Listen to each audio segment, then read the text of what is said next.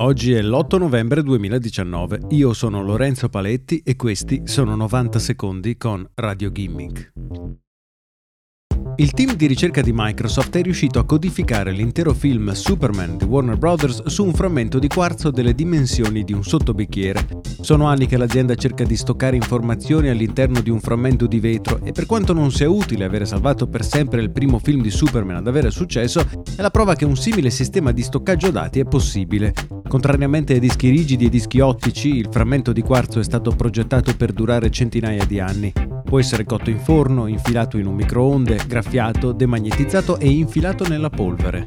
Il frammento di quarzo ha un lato di 7 cm e mezzo e uno spessore di 2 mm. Microsoft è finalmente riuscita a salvare i dati del film, uscito nei cinema nel 1978, grazie ai recenti sviluppi nell'ottica dei laser ultraveloci.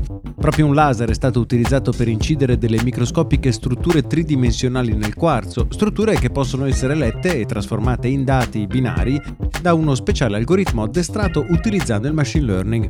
Microsoft non è l'unica azienda che ha cercato di seguire questa strada.